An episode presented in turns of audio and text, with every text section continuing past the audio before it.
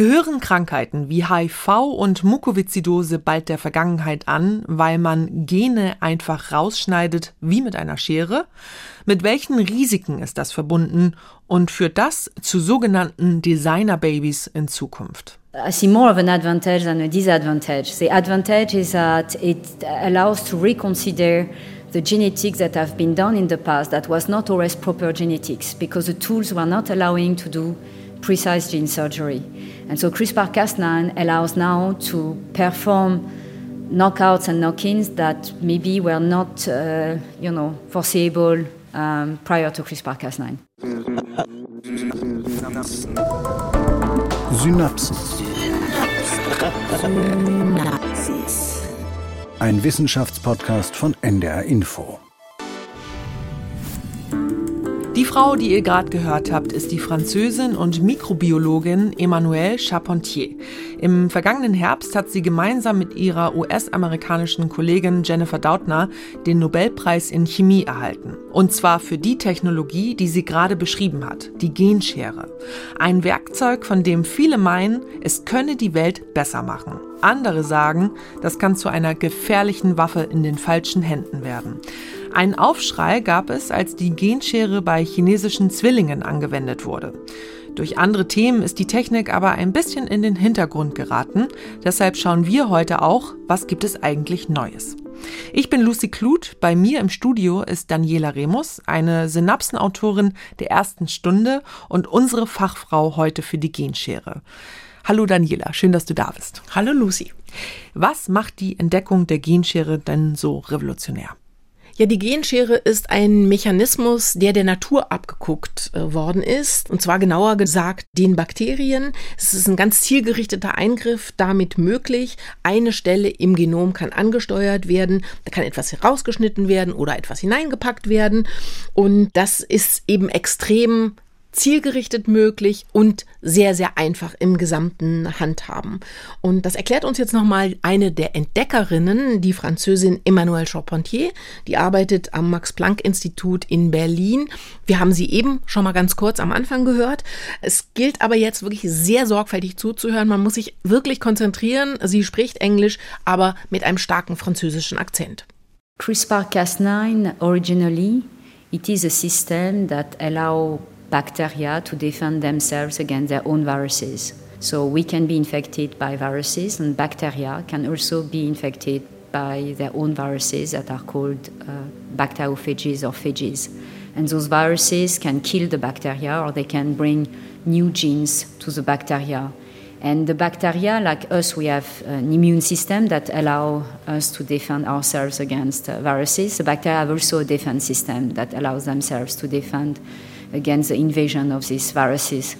And one of, of the systems that bacteria have evolved is a so called CRISPR Cas system. And in principle, it involves a, a, a, mechanism that ultimately is going to, to just target uh, the genome of the virus of the bacteria and, and affect uh, the maintenance of this genome of the virus of the bacteria, and the virus cannot be maintained any longer. Also sie hat hier erklärt, dass CRISPR-Cas eine Methode ist, mit der sich Bakterien gegen Viren verteidigen. Denn auch Bakterien, also nicht nur wir Menschen, auch Bakterien können von Viren befallen werden. Und sie sind eben in der Lage, die, ähm, diese Viren sind in der Lage, die Bakterien zu töten. Und damit das nicht geschieht, wehren sich die Bakterien, indem sie die Viren, die versuchen sich in das Erbgut der Bakterien hinein zu lagern, indem sie die herausschneiden und damit grundlegend loswerden. Und dieses System hat eben den Namen CRISPR-Cas und das hat sie da hier jetzt nochmal ausführlich beschrieben. Aber das heißt eben nicht, dass uns irgendwie Bakterien eingesetzt werden mit der Genschere, sondern das ist nur so ein Prinzip zwischen Viren und Bakterien. Ja, genau. Es ist ein Mechanismus, den man sich wirklich eben abgeguckt hat oder die beiden Entdeckerinnen haben den von den Bakterien abgeguckt und äh, haben die dann sozusagen übertragen auf ein generelles Umgehen damit, im Genom ist etwas, was man nicht haben möchte. Wie wird man das los? Mit diesem Schneidemechanismus, mit diesem Abwehrmechanismus der Bakterien, ja. Also heute ist es jetzt nicht mehr so, dass die Genschere nur in Bakterien gegen Viren funktioniert, mhm. sondern dieser Mechanismus kann jetzt eben in ganz vielen verschiedenen Kontexten gebraucht und genutzt werden. Und was ist jetzt der Unterschied zwischen herkömmlicher Gentechnik und der Genschere? Ja, der deutlichste Unterschied zwischen der herkömmlichen Gentechnik, die ja hier bei uns einen ziemlich schlechten Ruf hat, und der Genschere ist, dass du bei der herkömmlichen Gentechnik eigentlich, ganz vereinfacht gesagt, Gene von außen nimmst und die in etwas hinein tust, zum Beispiel mhm. also in eine Kulturpflanze, um die entweder widerstandsfähiger, größer oder schmackhafter zu machen. Du führst also etwas Fremdes, fügst du in das Genom mhm einer Pflanze, eines Tieres, wie auch immer, ein. Und bei der Genschere ist es eben so, dass das nicht nötig ist. Du brauchst nichts Fremdes von außen, sondern du kannst innerhalb dieses Genoms, also innerhalb der Erbanlagen der Pflanze, des Tieres oder des Menschen, kannst du ganz genau drin rumschneiden sozusagen. Und wenn mhm. du zum mhm. Beispiel weißt, dieses Gen ist dafür zuständig, dass die Pilze ganz besonders schnell braun werden, die mhm. Champignons, dann kannst du dieses Gen ansteuern, kannst es lahmlegen, mhm. rausschneiden mhm. oder eben ja lahmlegen, also im Sinne von, dass du es ausschaltest, dass es seine Kraft gar nicht entfaltet mhm. oder das, mhm. wofür es eigentlich zuständig ist. Und deshalb veränderst du das Genom mhm. nicht wirklich, sondern du machst das, was natürlicherweise auch ganz häufig was passiert. sich entwickeln könnte genau. über Jahrhunderte sozusagen. Ja, ja? aber eben auch manchmal gibt es ja solche Zufallsmutationen und dann hat eine Pflanze zum Beispiel, um jetzt in diesem Pflanzenbeispiel zu bleiben, dann hat die eben beispielsweise viel dickere Früchte oder viel rötere Früchte. Und so solche Zufallsmutationen, die wir dann ja eben auch nicht ablehnen würden, sondern sagen ja. würden, super, das ist jetzt die Grundlage, um zum Beispiel eine neue Züchtung äh, zu beginnen. Solche Mutationen kannst du eben herstellen mit dieser Genschere, weil du eben eine ganz, ganz genaue Anvisierung herstellen kannst. Und diese Genschere, die heißt ja CRISPR-Cas. Ich finde ja, das klingt ein bisschen wie ein Schokoriegel. Kannst du mal kurz erklären, wo der Name herkommt? Ja, wegen CRISPR, ne? Also ja, hat überhaupt gar, gar nichts damit zu tun. Das ist eine Abkürzung. Diese Buchstaben CRISPR stehen für Achtung, Englisch, Clustered Regularly Interspaced Short Palindromic Repeats. Und das ist ein bestimmter Abschnitt der DNA von Bakterien. Das ist Aha. quasi ein Teil des Immunsystems der Bakterien. Und dieser Abschnitt, der ist zusammengenommen mit Cas, das ist ein mhm. Protein, das tatsächlich eben diese Schneidefunktion innehat. Das beschreibt genau das, was sozusagen im Bakterium geschieht, um so eine Virussequenz aus der DNA des Bakteriums rauszubekommen. Also es ist wie ein Beispiel sozusagen, der Name, das steckt sozusagen dahinter. Ja, der Name beschreibt mhm. im Prinzip mhm. genau das, was abläuft in diesem Bakterium. Ja. Mhm. Klingt ja erstmal äh, ziemlich gut, also ansteuern und rausschneiden oder ausschalten. Aber wie sieht das denn in der Praxis aus? Klappt das immer so? Nee, eben natürlich noch nicht. Also das ist alles die Theorie oder das mhm. Prinzip. Und es gab eben auch oder gibt äh, alle damit arbeiten wirklich Forschende weltweit. Es gibt immer wieder Erfolgsmeldungen, wo man wieder sehen kann, es funktioniert tatsächlich in der Hinsicht bei den Kulturpflanzen, bei den Tieren, aber eben auch zum Teil bei Menschen.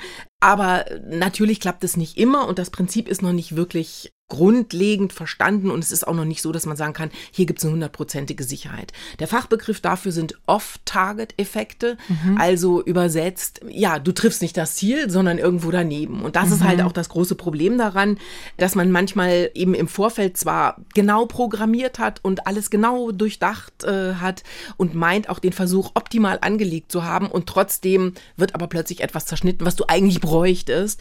Und dann kommt noch eine Erschwernis hinzu, noch wissen die Forschenden überhaupt nicht ganz genau, wofür alle Gene stehen. Und mhm. insofern schneidet man vielleicht auch was raus, was eigentlich recht sinnvoll und nützlich wäre. Ja, das sind Nebenwirkungen, da frage ja. ich dich auch nachher nochmal zu. Ja. Aber beim weltweit bekannten Human-Genom-Projekt mhm. dachten doch die WissenschaftlerInnen, alle Gene seien sequenziert und damit auch erkannt. Genau, das war die Überlegung im ja. Vorfeld und die große, große Hoffnung. Alle haben gedacht, super, wenn wir das durchhaben, dann ist alles klar. Und es war auch ein unheimlicher, sowohl finanzieller Aufwand, aber eben auch von Seiten der Forschenden. Da haben ja über 1000 Wissenschaftlerinnen und Wissenschaftler international zusammengearbeitet. Mhm. 2003 war das dann abgeschlossen, dann gab es noch so Nacharbeiten. Das hat sich hingezogen bis jetzt 2020, bis sie die letzten Veröffentlichungen herausgegeben haben. Und das Ergebnis ist aber eben gewesen, okay, das menschliche Genom umfasst fast 20.000 Gene. Vorher hatte man gedacht 100.000 mhm. oder so. Wir müssten unheimlich viele haben, weil wir sind ja so viel komplexer aufgebaut als ein Fadenwurm oder was weiß ich. Und dann ist aber eben rausgekommen, nee, also erstens mal, es sind nur 20.000. Und das ist aber dann eben auch herausgekommen, das war mit äh, eingepreist sozusagen in diese Erkenntnis. Jetzt weiß man zwar, was wo sitzt, aber was noch komplett unbekannt ist, ist, was machen diese Gene und mhm, wie interagieren okay. die? Eigentlich noch nicht erforscht. Nee, also man hat jetzt im Prinzip sowas, ein methodisches Wissen mhm. äh, oder mhm. ein, rein formales Wissen. Man weiß 20.000, die sehen so und so aus. Also man kann diese Buchstabenfolge, das kann man alles ganz genau aufdröseln und benennen, aber was sich dahinter verbirgt, das ist eben noch nicht bekannt. Oder okay. nur in sehr, sehr wenigen Fällen, also in einigen hundert Fällen erst. Genau, aber in den Fällen, in denen wir das wissen, wird doch dann die Genschere wahrscheinlich genutzt. Ja, das ist der Ansatz, dass man mhm. sagt, wenn man es weiß, also zum Beispiel jetzt beim Menschen äh, gibt es monogene Erkrankungen wie die Mukoviszidose, die mhm. du ganz am Anfang auch angesprochen hast. Da weiß man, die sitzt tatsächlich auf einem Gen. Die meisten Krankheiten sind nicht so zu lokalisieren, okay. sondern das ist eine Mischung, eine Interaktion aus ganz vielen verschiedenen Aspekten, also zum Beispiel aus Genen, aber dann gibt es eben auch noch diese epigenetischen, also das heißt durch die Umwelt, durch den Lebensstil verursachten Effekte. Bei der Mukoviszidose, das ist eben ein super Beispiel dafür, das ist eine Erkrankung, die auf einem Gen sitzt und die Vorstellung der Wissenschaftlerinnen und Wissenschaftler ist, Vielleicht wird es irgendwann möglich sein, dieses eine Gen ganz zielgerichtet herauszuschneiden und damit die Menschen zum Beispiel von dieser Krankheit zu heilen, weil dann dieses Gen einfach nicht mehr da wäre und dann, so die Vorstellung, wäre der Mensch ja gesund und der Organismus könnte sich erholen. Und bei äh, Kulturpflanzen zum Beispiel wird das eben auch genau schon so gemacht. Da ist es halt dann doch ein bisschen einfacher als im menschlichen Genom. Bei Champignons, bei Tomaten oder bei Raps, da hat es jetzt eben auch schon einige Erfolge gegeben. Die mhm. Champignons hatte ich vorhin schon mal ganz kurz angesprochen. Da ist es tatsächlich geglückt, Champignons herzustellen, die nicht mehr braun werden, mhm. also nicht ihre normale braune Färbung, sondern diese langsam Vergammelungsbraunwerdung. Mhm.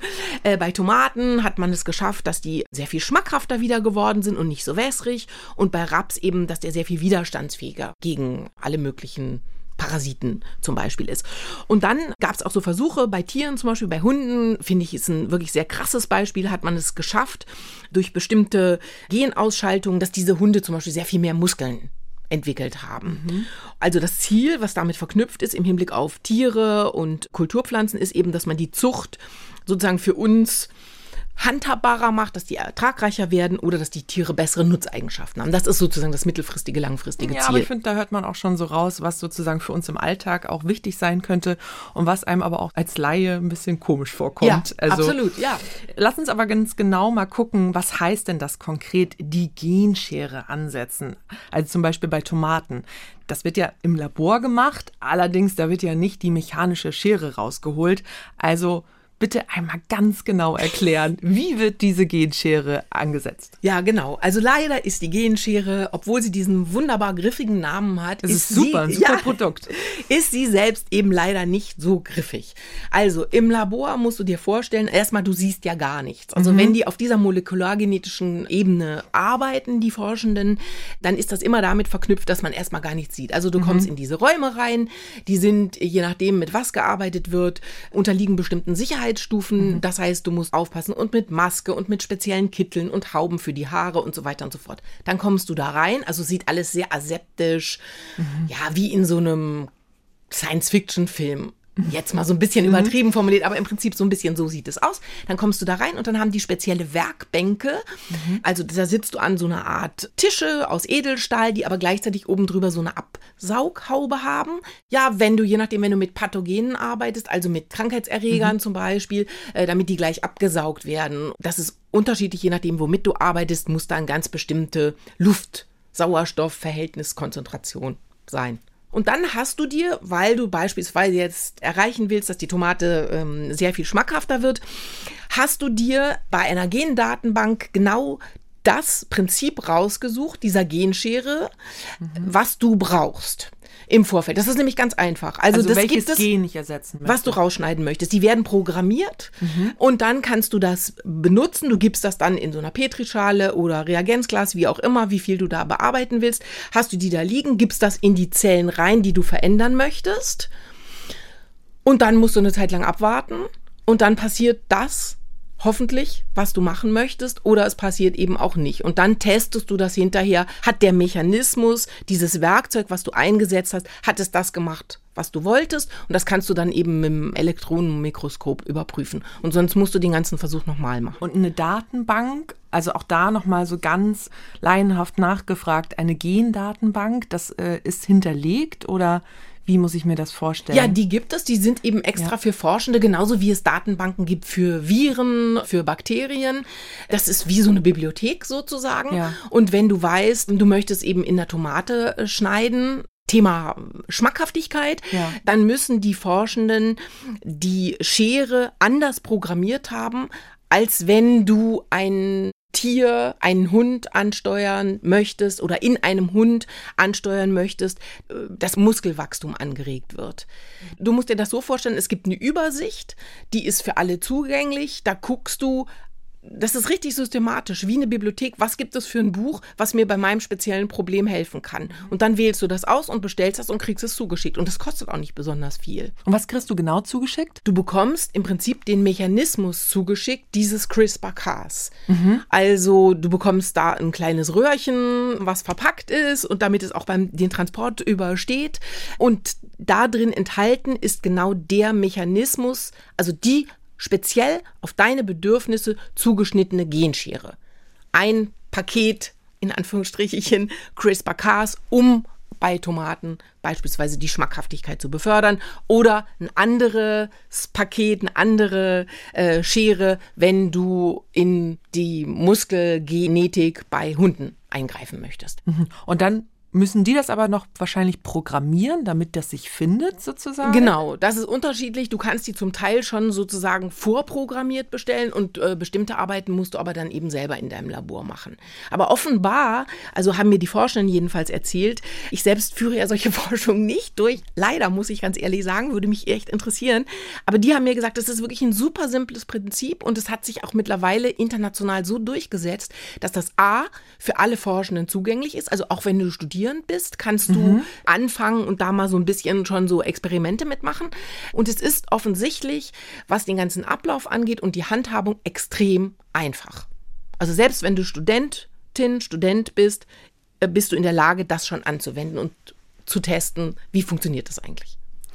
Und du hast ja in deinem Beispiel schon die Tomaten genannt, die Champignons. Mhm. Nun haben wir ja schon einige gentechnisch veränderte Pflanzen, die für den Import in die EU zugelassen sind. Mhm. Wie sieht's denn aus bei den genomeditierten, also mit der Genschere bearbeiteten Produkten? So nennt man das nämlich. ja, ja, das ist ganz krass. Die unterliegen exakt wie die, die nach der konventionellen Gentechnik hergestellt also worden sind. Also was Fremdes wird reingeführt? Genau, ja. die unterliegen eben diesem Gesetz in der EU. Ähm, es gab dazu 2018 das Urteil vom, vom EuGH, also vom Europäischen Gerichtshof, wurde mit Spannung erwartet und vor allen Dingen interessanterweise haben sich ganz viele Biobauern, ehrlich gesagt, erhofft, dass das freigegeben wird mhm. ähm, und dass das nicht unter dieses Gentechnikgesetz fällt. Warum? Mit dem Argument, ja, was ich ganz am Anfang schon mal gebracht habe, das, was du damit erzeugen kannst, ist ähnlich dem, wie spontane Mutationen auch in der Natur vorkommen. Mhm. Und du kannst es überhaupt nicht sehen. Also wenn du mit der Genschere etwas verändert hast, nehmen wir wieder unser Tomaten-Schmackhaftigkeitsbeispiel, Niemand ist in der Lage, kein Wissenschaftler, keine Wissenschaftlerin, wenn sie diese Tomate auseinandernimmt und das Genom der Tomate, niemand ist in der Lage nachzuweisen, dass du mit Hilfe der Genschere da eingegriffen hast und deren Erbgut verändert hast. Und mit diesem Argument äh, sind eben zum Beispiel auch ganz viele Biolandwirte, zum Beispiel ein ganz renommierter, den, den kennen wirklich sehr, sehr viele Leute, der heißt Urs Nigli, der ist am Forschungsinstitut Biologischer Landbau in der Schweiz Schweiz und der, der gilt so als großer, wirklich so Bio-Landwirtschaftspapst. Und der hat sich extrem unbeliebt gemacht in seiner Community, weil er genau dafür eingetreten ist, zu sagen, nee, eigentlich müsste das freigegeben werden und es ist nicht richtig, dass der EuGH, also der Europäische Gerichtshof, entschieden hat, das gehört auch unter dieses Gentechnik-Label. Denn damit sind Produkte natürlich hier verboten. Genau, und das heißt wahrscheinlich, dann werden diese Produkte in anderen Ländern angebaut und verkauft. Genau, die können die in A in anderen Ländern anbauen. Da gibt es äh, sehr viel äh, weniger strenge Auflagen. Und zweitens kannst du die aber natürlich theoretisch, zum Beispiel, wenn du Lebensmittel kaufst, sagen wir mal Honig, wo es ja ein komplexer Prozess ist, bis du dieses Lebensmittel hast, wirst du nie nachweisen können und du wirst aber ja dann auch jetzt umgekehrt nie die Sicherheit haben, äh, dass tatsächlich die Bienen den Nektar nur aus den Pflanzen gewonnen haben, die nicht gentechnisch verändert worden sind. Nun ist die EU noch dagegen. Meinst du aber, das wird noch mal in der nächsten Zeit diskutiert? Also es gibt unheimlich viele Leute, die sich unglaublich über dieses Urteil damals aufgeregt haben. Mindestens genauso viele haben das natürlich extrem begrüßt und gesagt, nein, Gentechnik auf gar keinen Fall und schon gar nicht grüne Gentechnik. Da reden wir ja bestimmt gleich nochmal drüber, warum es da so eine ulkige Diskrepanz gibt. Sobald Gentechnik mir verspricht, ich könnte 150 Jahre alt werden, ist sie gut. Mhm. Aber wenn sie auf dem Acker äh, blühen soll, dann ist sie auf jeden Fall das an sich Schlechte. Dieses Urteil und dieser ganze Prozess bis zur Urteilsverkündung war wirklich begleitet von einer unglaublich heftigen Diskussion. Ich weiß es nicht, äh, ob das nochmal aufgemacht wird. Ich denke, die Argumente derjenigen, die befürworten, dass es nicht unter das Gesetz der EU fällt, unter diese strikte Regelung. Ich denke, dass diese Argumente extrem schlagend sind und vor allen Dingen ist niemand in der Lage, zu kontrollieren, die Einhaltung dieses Gesetzes in diesem speziellen Fall. Und insofern frage ich mich dann so, mm, ja, was, was soll das eigentlich? 150 Jahre, damit hast du natürlich auf uns Menschen angesprochen. Mhm. Die Genschere soll ja auch schon beim Menschen angewendet worden sein. Das habe ich am Anfang ja schon kurz erwähnt. Ziemlich spektakulär, dazu kommen wir gleich ausführlich. Lass uns einmal aber grundsätzlich klären, wie weit ist Gentechnologie im humanmedizinischen Bereich? Ziemlich auf dem Vormarsch. Allerdings ist diese gesamte Gentechnologie und diese Fortschritte, die dort auch gemacht werden, die sind jetzt, die fußen jetzt nicht immer auf dieser CRISPR-Cas-Technologie. Ja. Das wird gehofft, dass das noch stärker so zusammenfließt, wird bestimmt auch irgendwann so sein, aber im Moment ist es noch nicht so. Also im Moment müssen wir gucken, Gentechnologie bei der Impfstoffherstellung haben wir jetzt ja alle mitbekommen. Da ist das ein sehr, sehr verbreitetes Verfahren, was sich mittlerweile wirklich durchgesetzt hat. Dann äh, gibt es Gentherapeutika, die sogar in der EU schon zugelassen zugelassen sind. Und im Moment laufen über 230 klinische Studien weltweit mit Gentherapeutika. Das heißt, das sind Medikamente, die zustande gekommen sind, dadurch, dass man Gentherapie eingesetzt hat. Man muss zwei grundsätzliche Verfahren bei dieser Gentherapie und dem Menschen unterscheiden. Also das eine ist ex vivo, das heißt, da werden Zellen aus dem Körper herausgenommen, zum Beispiel Blutstammzellen bei, ich sage jetzt mal HIV.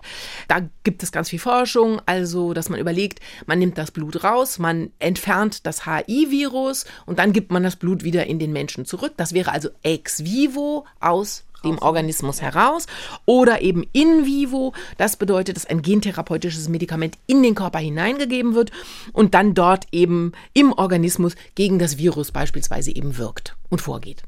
Impfen ist ja so ein bisschen so ein Triggerwort in diesen Zeiten. ja. Das wollen wir alle wissen. Was ist der Unterschied von auf Gentechnik beruhenden Impfstoffen, von denen du auch gerade gesprochen hast, die wir jetzt ja auch gegen das Coronavirus einsetzen, von anderen Impfstoffen?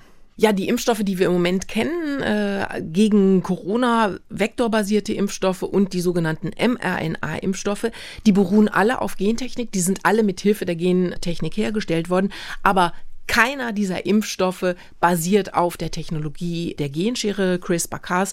Das soll in Zukunft hoffentlich, sagen die Wissenschaftlerinnen und Wissenschaftler, so werden. Aber im Moment ist das noch etwas ganz, ganz anderes. Also da hat Gentechnologie wirklich nur den Hintergrund, dass etwas möglich ist herzustellen, was du sonst in der Natur so nicht auffinden würdest. Und die anderen Impfstoffe, um das noch ganz kurz mit einzufügen, die, die vorher üblich waren, Lebendimpfstoffe beziehungsweise Totimpfstoffe, da war es eben so, dass man tatsächlich ein natürliches Produkt, nämlich Teile des Virus, abgetötetes Virusmaterial, dass man das benutzt hat, dass man das in einer bestimmten Weise behandeln musste, um es dann in den Organismus hereinzubringen. Und davon, von dem natürlich vorkommenden Virus, ist man durch die Gentechnologie jetzt im Moment bei diesen Corona-Impfstoffen eben davon unabhängig geworden.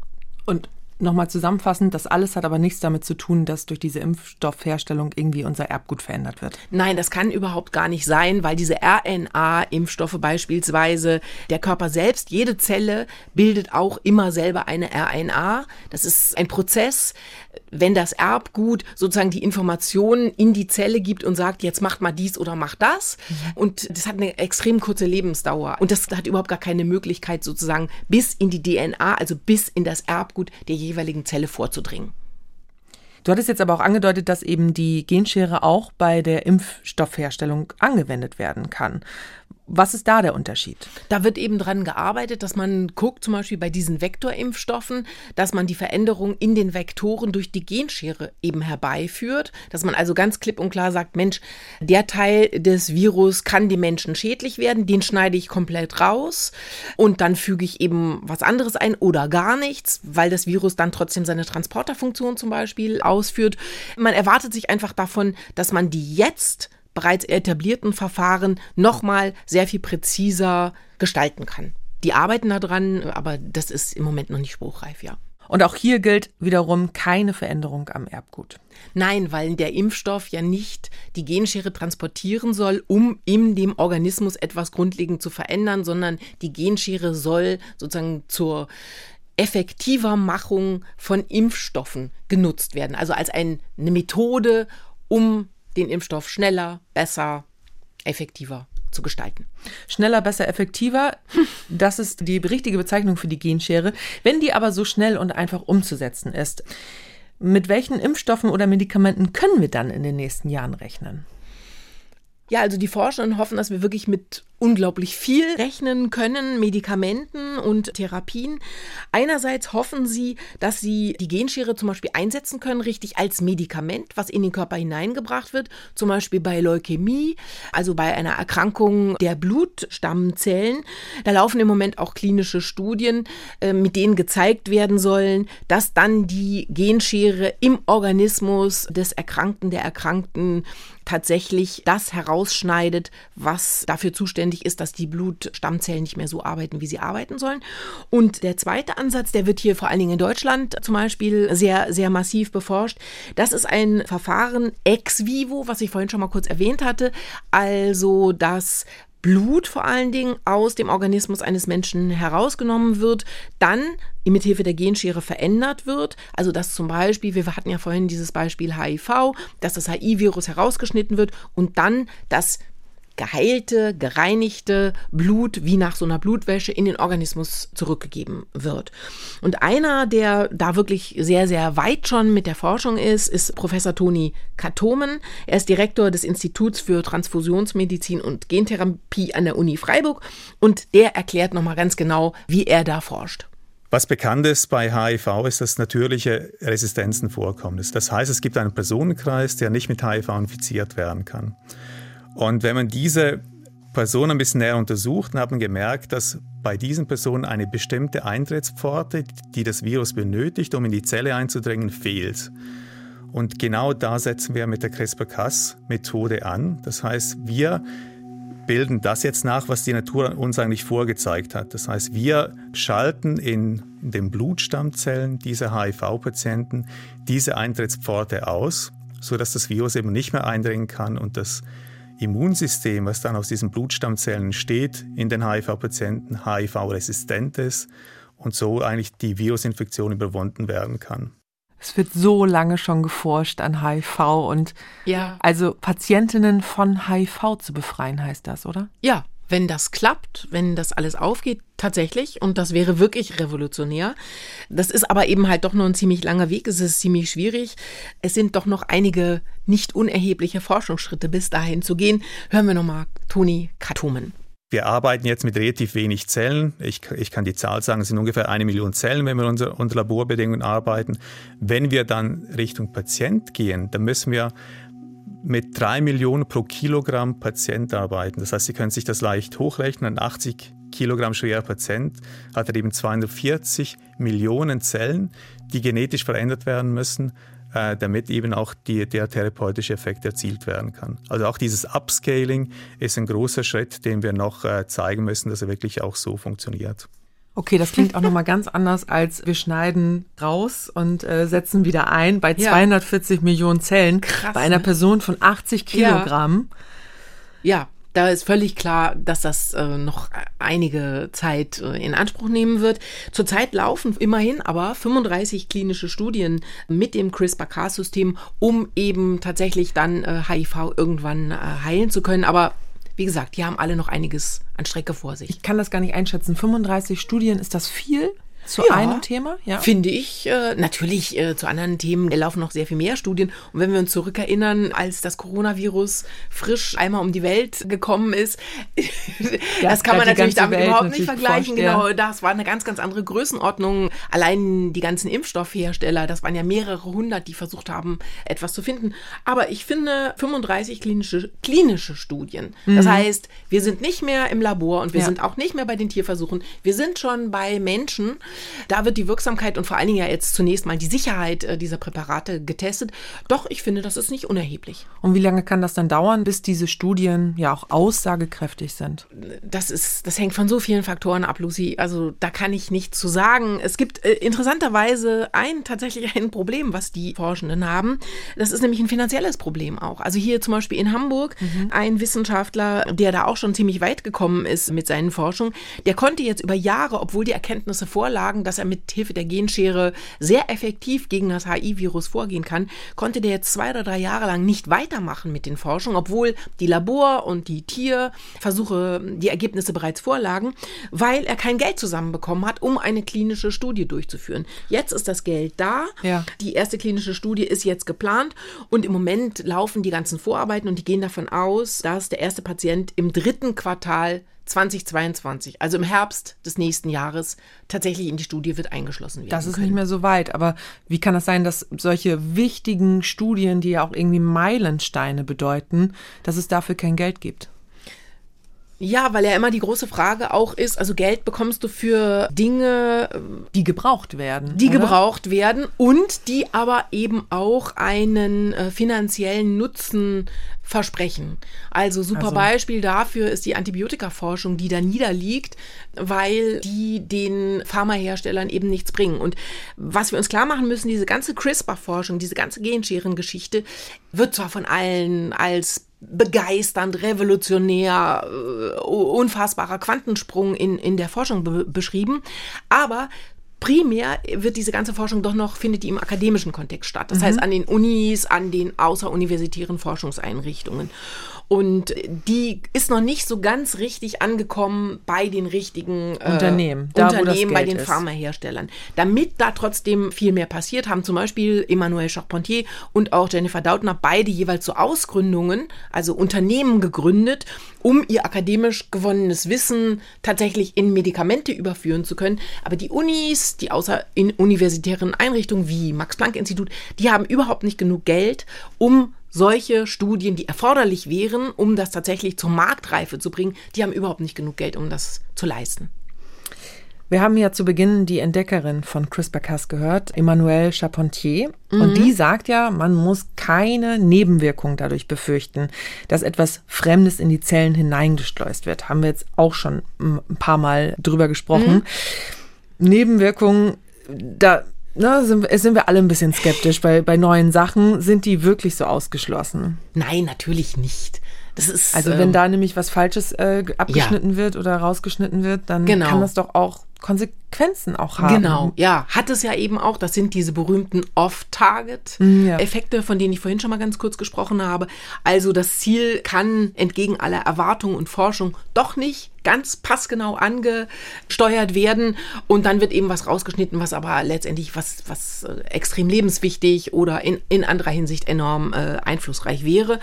Also die sagen ja auch alle Medizinerinnen und Mediziner oder Forschenden sagen, ähm, keine Therapie, kein Medikament ohne Nebenwirkung. Und worum es natürlich gehen muss, ist, den Schaden möglichst gering zu halten bei einem größtmöglichen Nutzen, der durch eine solche, durch ein solches Medikament oder eine solche Therapie ähm, hergestellt werden könnte.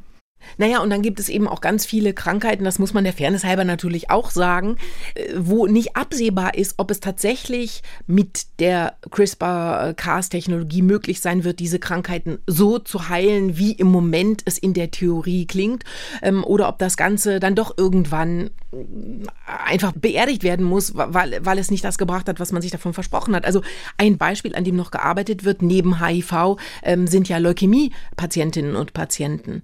Und ähm, da ist es ja so, dass die Blutstammzellen ihre Arbeit nicht mehr richtig ausführen. Also nicht mehr genug Blut nachbilden, sozusagen, sehr hemdsärmelig gesprochen. Und bisher versucht man, diese Menschen äh, zu heilen, indem man ihnen gesunde Blutstammzellen von anderen Menschen transplantiert. Das Problem dabei ist aber, dass äh, das Immunsystem ganz, ganz große Abstoßungsprobleme dann äh, herbeiführt. Und die Hoffnung ist, dass CRISPR-Cas das ändern würde. Und wenn man das eigene Blut sozusagen zurück bekäme ohne diese defekten äh, Blutstammzellen, sondern mit reparierten Blutstammzellen, sage ich jetzt mal, dann ist eben die Hoffnung, dann, dann umgeht man diese Abstoßungsprobleme und dann würde man sozusagen diese Transplantation mit fremdem Material umgehen können. Aber so wie ich es jetzt auch geschildert habe, das ist alles, da, da sind noch so viele Schritte erforderlich, so viele Zwischenschritte, was da alles gelingen muss, dass ich denke, dass es auch in bestimmten Hinsichten wirklich auch sehr nachvollziehbar ist, dass Firmen sagen, wir nehmen da jetzt nicht das große Geld in die Hand und setzen alles auf diese eine Karte. Naja, die Gentherapie in den 90er Jahren konnte ja auch nicht die Erwartungen erfüllen. Also warum sollte man dieses Mal hoffnungsvoller sein?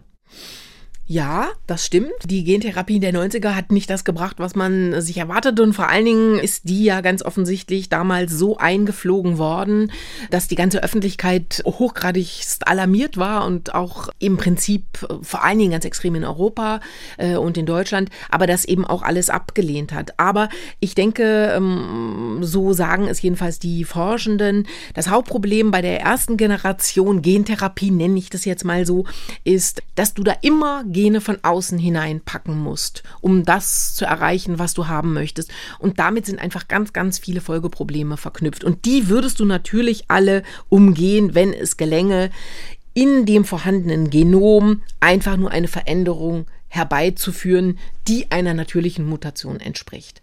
Das ist die Theorie und ich finde schon auch, dass die sehr überzeugend klingt. Und wie wäre das, wenn man die Genschere ja so ein bisschen wie am Fließband einsetzen könnte?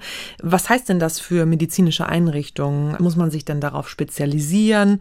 Ist das mit hohen Kosten verbunden? Also was für ein Aufwand steckt dahinter? Also um damit zu forschen, ist es nicht besonders teuer. Mhm. Hatten wir ja vorhin kurz, also kannst in der Bibliothek bestellen und du kannst auch als Student, Studentin da schon äh, so kleinere Experimente mitmachen. Aber sobald es eben in die wirkliche klinische Forschung geht, dann ist das eben mit enormen äh, Kosten äh, verbunden. Und ähm, da, da gibt es eben einfach noch äh, ziemlich viele ähm, Schwierigkeiten, die, dieses Geld dann zu generieren. Aber äh, manche, zum Beispiel die Uni Regensburg hier in Deutschland, Deutschland, die haben sich zum Beispiel darauf spezialisiert jetzt, also ein bestimmter Bereich der Uniklinik in Regensburg, dass die Sichelzellenanämie oder Thalassämie, das sind eben so zwei äh, Blutkrankheiten, wo die Blutkörperchen sozusagen deformiert sind und dadurch ihre Arbeit äh, nicht wirklich ähm, ausführen können. Da laufen zum Beispiel im Moment in Regensburg wirklich sehr vielversprechende Studien, dass man die Krankheit mithilfe der äh, CRISPR-Technologie äh, in den Griff bekommt. Also international wird daran wirklich auf allen möglichen Ebenen und in allen möglichen inhaltlichen Zusammenhängen gearbeitet. Und ganz aktuell ähm, ist es jetzt gerade rausgekommen, australische Forschende konnten in Studien zeigen, in ersten Studien, dass sie SARS-CoV-2, also das Coronavirus, in Zellkulturen, dass es ihnen gelungen ist, die mit der Genschere zu bekämpfen. Und das wäre natürlich auch ein genialer Durchbruch. Jetzt blicken wir nochmal drei Jahre zurück. Ich habe es ja schon angedeutet, es gab da diese Meldung 2018, die eingeschlagen hat wie eine Bombe. In China sollen die ersten genveränderten Zwillinge geboren sein, deren Erbgut mit der Genschere verändert wurde. Mhm. Was hast du denn gedacht, Daniela, als du das das erste Mal gehört hast? Ich, ich, ich konnte es nicht glauben. Ich fand das einfach nur unglaublich und Ich wusste, dass es da eine sehr aufgeladene, emotional aufgeladene äh, Diskussion in der Forschungsgemeinschaft gibt, derjenigen, die zu dem Thema arbeiten. Und Jennifer Doudna und Emmanuel Charpentier haben schon relativ kurz nachdem die Genschere sozusagen als, als großer wissenschaftlicher Durchbruch gefeiert wurde, also schon so 2015 ungefähr, gesagt, ja, aber man muss das doch mit großer Vorsicht auch begleiten. Die ganzen Forschungen, die dürften auf jeden Fall nicht eingesetzt werden, um in das Erbgut von Menschen einzugreifen. Und dass die das so ausdrücklich von Anfang an eigentlich mitkommuniziert haben, hatte mich immer dazu bewogen, zu denken, dass es offenbar gar nicht so schwierig ist, das zu machen und dass mhm. es offenbar ja auch gar nicht so unwahrscheinlich ist. Und als dann 2018 diese Meldung rumkam, die auf so ganz merkwürdige Weise dann auch in die Welt gekommen ist über diesen YouTube-Kanal von diesem chinesischen Forscher, da habe ich wirklich gedacht, das, das kann nicht wahr sein. Das ist ähm, Büchse der Pandora und was man dann immer so an, an Schlagworten in der Hinsicht parat hat. Also können wir schon sagen, das, was er gemacht hat, das war Genmanipulation bei menschlichen Embryos. Ja. Also No-Go. Absolut, genau. Und interessanterweise hat es eben auch auf Initiative der beiden Entdeckerinnen hin ein internationales Moratorium gegeben, mhm. das verabschiedet wurde. Das war 2015 oder 2016, meine ich, wo sich die international Forschenden zusammengesetzt haben und gesagt haben, wir entscheiden jetzt, wir wollen keine Forschung an menschlichen Embryonen mit der Genschere und vor allen Dingen wollen wir keine Forschung, die tatsächlich in das Erbgut von Menschen eingreifen kann. Und ähm, das, das ist was ganz Besonderes. Das machen die sehr, sehr selten, dass sie sich international absprechen. Ich meine, mhm. daraus erwächst nichts. Also wenn du dich wie Herr He einfach nicht dran hältst, dann, dann tust du das eben nicht. Ähm, die haben ja keine Möglichkeiten, so ein Verhalten zu sanktionieren. Aber dass sie überhaupt international sich hingestellt haben, ein Paper verfasst haben und gesagt haben, wir wollen das nicht, das war schon äh, sehr beeindruckend. Also es gab eigentlich einen Konsens unter WissenschaftlerInnen. Ja, das ist jetzt aber ein anderes Prinzip als das, von dem du vorhin äh, gesprochen hast, bei Leukämie und HIV, oder? Ja, genau, weil das tatsächlich Eingriff in die menschliche Keimbahn ist. Die menschliche Keimbahn, das ist das menschliche Erbgut, mhm, aus dem wir. Das sind wir genau aus der menschlichen Keimbahn heraus entwickeln wir uns mit allen Organen, äh, mit der gesamten Komplexität, die uns eigen ist. Und wenn du in der Keimbahn, also wenn du in das menschliche Erbgut eingreifst, dann sind das Veränderungen, die du herstellst, die auch tatsächlich ab dann dauerhaft Bestandteil dieses Organismus bzw. dieses Menschen sind.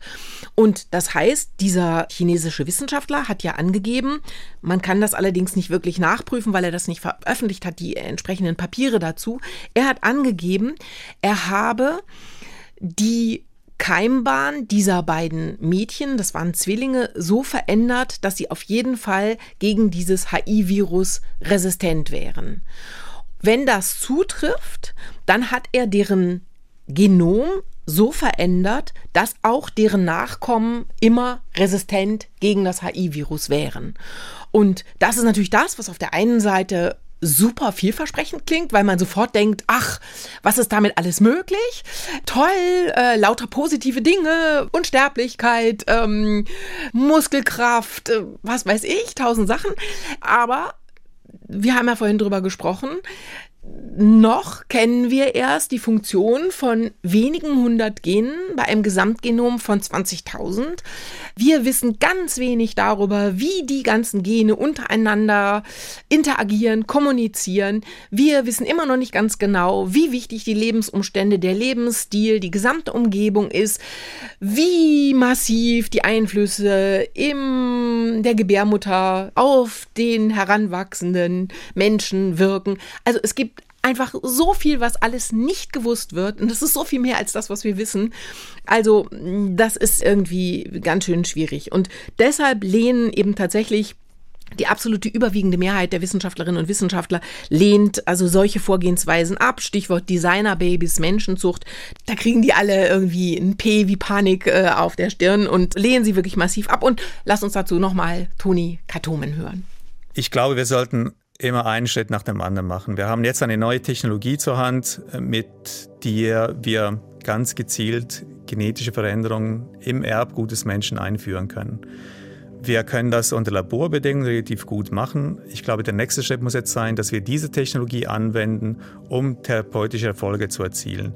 Und zwar nicht in, in Keimbahnzellen und nicht in Embryonen, sondern in Stammzellen unseres Körpers, dass wir da genetische Veränderungen einführen, um einen therapeutischen Effekt zu erzielen. Du hast eben gerade so ein ganz kleines Detail genannt, mhm. nämlich dass der chinesische Wissenschaftler, der ja. He, keine Papiere veröffentlicht hat. Ja. Das ist sehr ungewöhnlich, oder?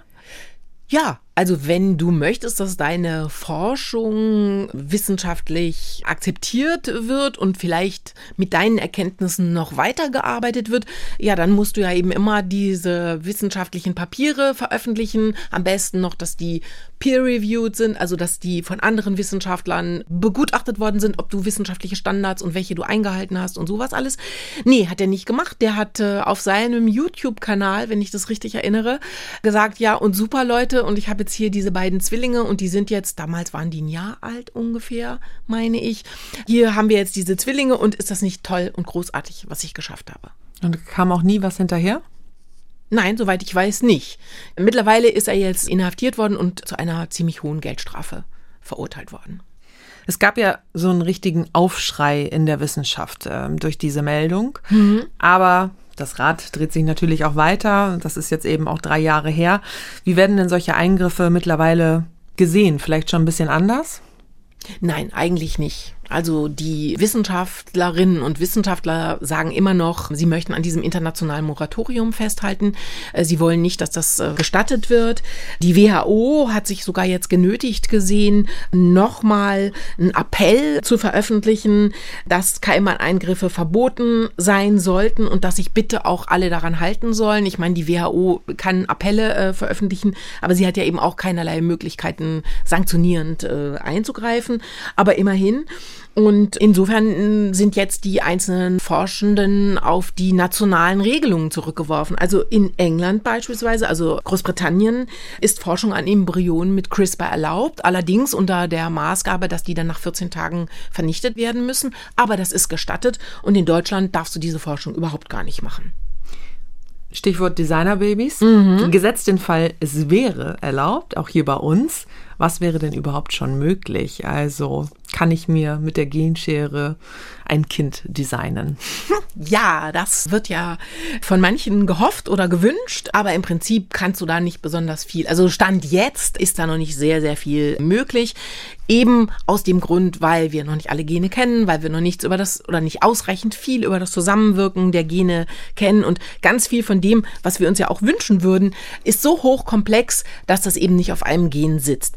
Ich würde ganz gerne dazu nochmal Boris Fese hören wollen. Der ist Genforscher am Universitätsklinikum in Eppendorf in Hamburg. Der arbeitet mit der Genschere und der hat in Sachen Designerbabys eine wirklich sehr, sehr klare Meinung. Wenn ich jetzt über ein Designerbaby rede, wo ich sage, ich möchte jetzt irgendwie jemanden, der irgendwie so klug ist wie, wie Albert Einstein und gleichzeitig irgendwie aussieht wie Brad Pitt, dann wird es halt schon etwas komplexer. Das sind sicher Sachen, die, die nicht ähm, sich machen lassen. Aber ich meine, der Einstieg, dass man das über ein Gen die, die Augenfarbe bestimmen könnte, die, den hätte man sozusagen. Und wenn man jetzt das prinzipiell gutheißen würde, dann würde man sozusagen da anfangen. Ne? Und das ist halt so die, die Sache, die durchaus aus meiner Sicht eine durchaus nicht unberechtigte Angst ist, dass, dass Leute zu sowas bereit wären. Ja, also Augenfarbe wäre zum Beispiel jetzt schon machbar. Und wenn man ähm, sich gleichzeitig anguckt, das Interesse überhaupt an Genen, an Genetik wächst. Es gibt ja ganz viele Gentests, die du dir auch im Internet bestellen kannst. Wird auch Werbung für gemacht auf Social ja, Media. Und damit kannst du angeblich, ich sage das jetzt hier in Anführungsstrichen, über deine eigene Gesundheit in Zukunft dir Informationen einholen. Also angeblich können diese Gentests dir schon vorhersagen, wirst du an Alzheimer erkranken oder wirst du vielleicht später Brustkrebs bekommen. Also das Geschäft mit diesen Gen Gentests boomt wirklich wahnsinnig. Und ich denke schon, dass nicht wenige Menschen bereit wären, wenn sie da Einflussmöglichkeiten hätten, dass sie die auch nutzen wollen würden. Aber eben, wir müssen dran denken, wir wissen nicht genug und es ist nicht immer sicher, dass die Genschere das macht, was wir wirklich von ihr wollen. Und ich finde, dazu sollten wir jetzt auch nochmal Emmanuel Charpentier hören, weil die dazu auch eine sehr dezidierte Meinung hat. For me, this is just uh, yeah too early to to to somehow perform this kind of, this kind of experiments. And in, in principle, I just have issues with, uh, with the manipulation of human uh, uh, germlines. So, so that's it. Hm, also sie lehnt das extrem ab und sie hält es auch für extrem viel zu früh, jetzt schon solche Experimente zu machen. Also ähm, sie, sie hat da wirklich eine sehr klare Meinung und sie ist mit dem Vorgehen sowohl in Großbritannien als auch in China wirklich äh, nicht ansatzweise einverstanden. Emmanuel Charpentier leitet ja die Max Planck Forschungsstelle für die Wissenschaft der Pathogene in Berlin. Mhm. Das liegt jetzt nicht so weit weg von Hamburg. Hast mhm. du sie mal getroffen für Nein, ein Interview? Leider nicht. Das war nicht möglich. Es ist nicht so einfach, äh, an sie heranzukommen. Und sie gibt am liebsten gar keine Interviews und wenn dann nur am Rande von Veranstaltungen, bei denen sie auftreten muss, weil mhm. ihre Aufgaben als Wissenschaftlerin das erfordern. Aber so, ich komme mal bei Ihnen vorbei und äh, können wir nicht mal ein bisschen über Ihre Forschung reden? So, äh, nee, dazu hat sie überhaupt gar keine Lust. Und hat das aber nur was mit der mit dem Nobelpreis zu tun? Oder nee, nee, das war auch schon vorher so. Also ich habe äh, wirklich über einen sehr, sehr langen Zeitraum versucht, sie persönlich zu treffen. Mhm. Das äh, war mir nicht möglich und ich bin sehr froh, dass ich dann wenigstens sozusagen das Interview um eine Ecke herum habe führen können, denn dieses Interview, meine Fragen, hat dann eine Kollegin von mir, eine Freundin, auch gleichzeitig die Wissenschaftsjournalistin ist, die hat dieses Interview mit ihr für mich bei einer Veranstaltung geführt, bei der Emmanuel Charpentier sowieso da war. Und dann hat sie sich auch sozusagen dazu bereit erklärt, weil sie wusste, sie deckt dann damit gleich mehrere Sender ab. Ah, okay. Ja. Aber exklusiv ist es etwas schwierig. Jetzt lass uns noch mal diesen Fall nehmen aus China. Ja. Man könnte doch aber auch argumentieren, er hat die Zwillinge vor HIV geschützt. Also nicht heilen, wie wir das schon vorhin hatten, sondern er hat sie geschützt. Was spricht denn dagegen? Welche ethischen Bedenken kommen da von KritikerInnen? Also bei ähm, HIV ist es so, dass die Wissenschaftlerinnen und Wissenschaftler sagen, also schon auf der medizinischen Ebene gibt es ein massives Argument dagegen, weil das Risiko in die Keimbahn, also in das menschliche Erbgut einzugreifen, nicht in einem adäquaten Verhältnis dazu steht, dass es heutzutage ja schon sehr wirksame Medikamente gegen HIV gibt. Also mhm. das ist sozusagen auf der rein medizinischen Ebene erstmal so ein Einwand. Und ethisch, wonach du gefragt hast, auf den ethischen Ebenen, naja, wenn man sich das vorstellt, in die Zukunft gedacht, du hättest wirklich die Möglichkeit oder wir alle hätten die Möglichkeit, unsere Kinder zu designen, dann ist es ja mehr als logisch meines Erachtens, dass wir dann irgendwann eine genetische Zweiklassengesellschaft hätten. Diejenigen, die sich das werden leisten können, äh, so wie es ja heute schon nötig ist, dass du ausreichend äh, finanzielle Mittel haben musst, um zum Beispiel fortpflanzungsmedizinische Angebote in Anspruch zu nehmen. Wollen wir zulassen, dass äh, Menschen über andere, die noch nicht geboren sind, die nicht mitsprechen können, entscheiden, wie die auszusehen haben, wie sie zu sein haben, damit ihr Leben als ein lebenswertes angesehen wird. Naja, und dann kann man sich natürlich auch noch überlegen, so politisch, wer, wer wird eigentlich dann vielleicht irgendwann bestimmen können, wer geboren wird, mit welchen Eigenschaften. Also wollen wir kampfeserprobte Soldaten züchten oder wollen wir eben eher Wissenschaftlerinnen und Wissenschaftler züchten? Also da gibt es ja ganz, ganz viele ethische Bedenken, äh, die man da ausformulieren könnte. Wenn wir zum Schluss nochmal schauen, vielleicht auch sogar einen kleinen Ausblick geben können, wo siehst du denn aktuell die größten Einsatzgebiete für die Genschere? Auf jeden Fall in der heilenden Medizin, also in der somatischen äh, Gentherapie, worüber wir gesprochen haben, HIV, äh, Leukämie, also gibt ja einige ähm, Blut Krankheiten. Da denke ich, ist es auf jeden Fall ein sehr, sehr gutes Werkzeug und ich hoffe schon auch gemeinsam mit den Forschenden, dass im Hinblick auf die Krebsimmuntherapeutika, die im Moment ja schon getestet werden, dass man da vielleicht auch mit der Genschere einen, einen Fortschritt wird noch herstellen können, sodass die schlagkräftiger sind. Also ich denke, auf dieser Ebene als Medikamente, als Therapien, das klingt vielversprechend. Und wenn der Fortschritt äh, so weitergeht und die ganzen Studienergebnisse weiter so, so wahnsinnig erfolgreich äh, sind, wie sie jetzt in den letzten Jahren bereits gewesen sind, könnte ich mir vorstellen, dass das wirklich ein erfolgversprechender Weg in die Zukunft ist. Daniela, ich finde, es ist sehr klar geworden, welche Vorteile es durch die CRISPR-Cas-Genschere gibt, aber auch welche wichtige Bedenken. Ich danke dir, dass du da warst. Hm, ja, danke, dass ich hier sein konnte. Und in zwei Wochen gibt es wieder eine Folge von Synapsen, wie immer am Freitag in der ARD Audiothek oder auf ndr.de slash Synapsen. Wenn euch die Synapsen gefallen haben, sagt es gern weiter, empfehlt uns. Wir freuen uns, wenn ihr uns abonniert und schickt uns auch gerne Fragen, Anregungen, Kritik und Lob per E-Mail an synapsen.ndr.de. Schön, dass ihr dabei wart. Ich bin Lucy Kluth. Bis bald. Synapsen. Ein Wissenschaftspodcast von NDR Info.